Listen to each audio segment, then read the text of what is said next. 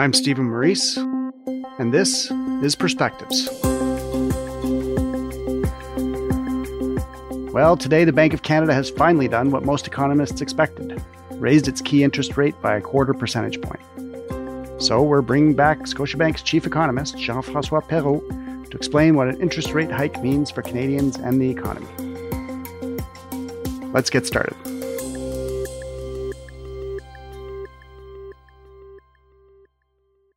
JF, thanks as always for coming on the show. This is your third time in about a month, so congratulations on the hat trick. well, thank you. So, we're recording this on the morning of March 2nd, just a couple of hours out from the Bank of Canada's announcement.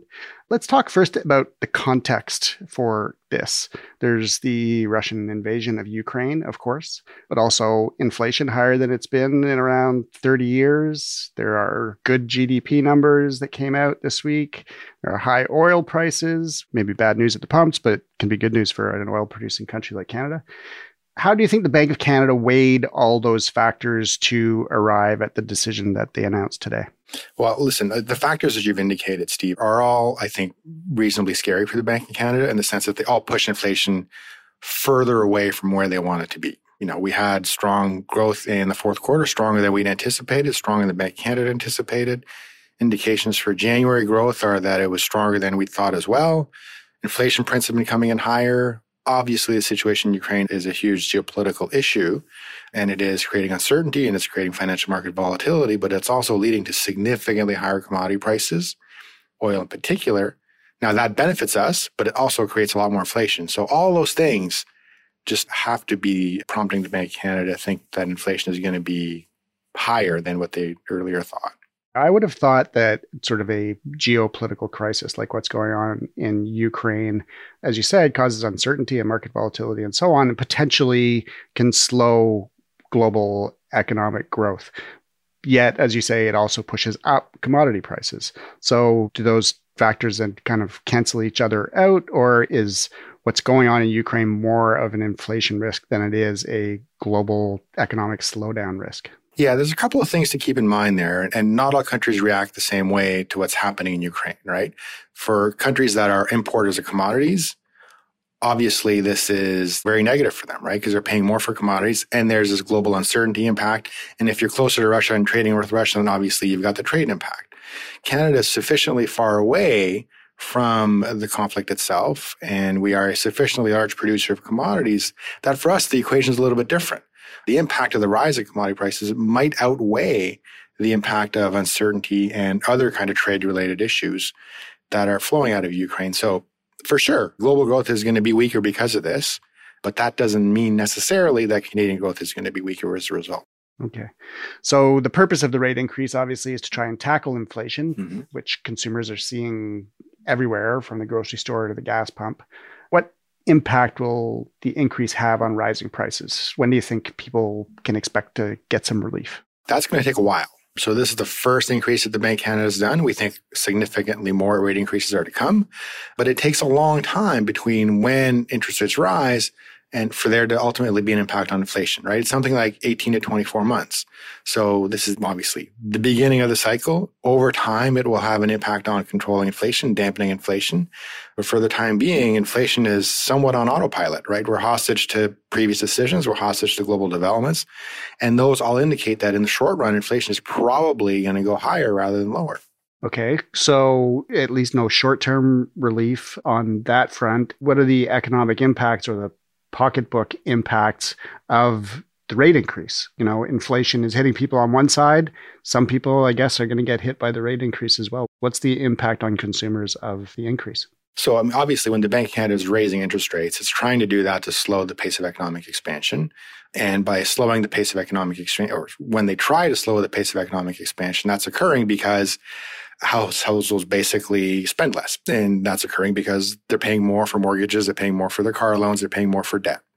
So as rates increase further, you know, the drag on household finances from higher interest rates is going to have an impact on consumption. It's going to have an impact on housing. It's going to have an impact on a broad range of things.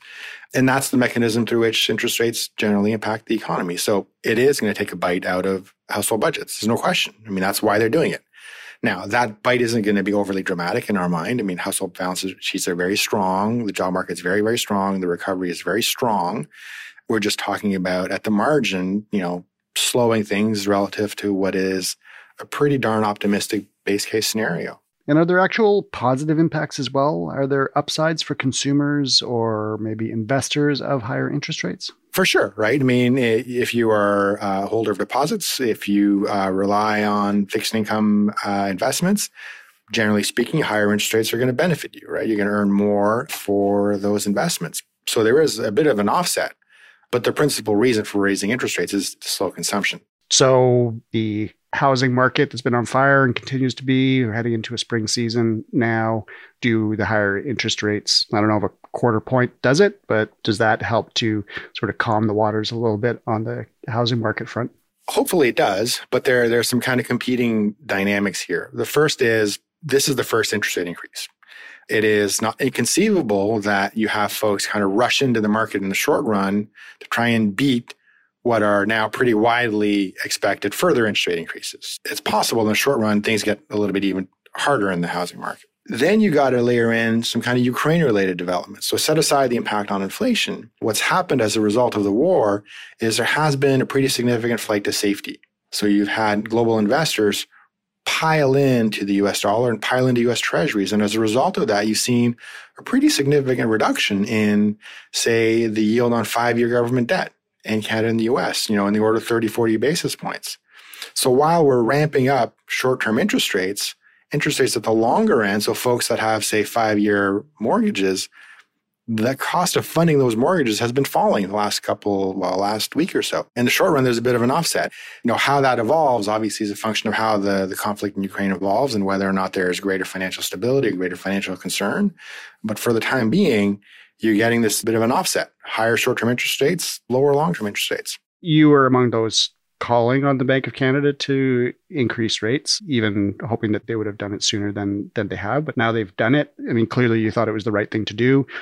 What impact do you think it will have over the coming months? Well, if you kind of read through the Bank Canada tea leaves and read their statement, it seems pretty clear that they are much more worried about the inflation outlook than they were in their last statement. So as a result of that, you know, we are more confident about the rate forecast scenario that we have, which is a pretty aggressive series of, of rate increases through the year. And in particular, we think rates are going to go by 50 basis points in April. So we're looking at the statement, uh, we're looking at inflation developments, we're looking at the evolution of commodity prices. And to us, that all suggests still, actually, maybe even more so, that the next move will be a 50 basis point move as opposed to a 25 basis point move. So an acceleration of the pace of tightening in the short run. Okay, so last question. By the end of the year, what's the interest rate going to be at?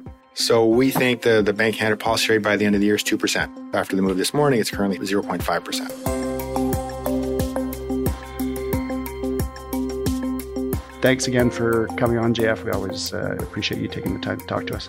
You're very welcome, Steve. We've been talking to Jean Francois Perrault, the chief economist at Scotiabank. You've been listening to Perspectives. Please follow and rate us wherever you listen to your podcasts. For a transcript of this episode, visit our website, scotiabank.com slash perspectives. We'll see you next time.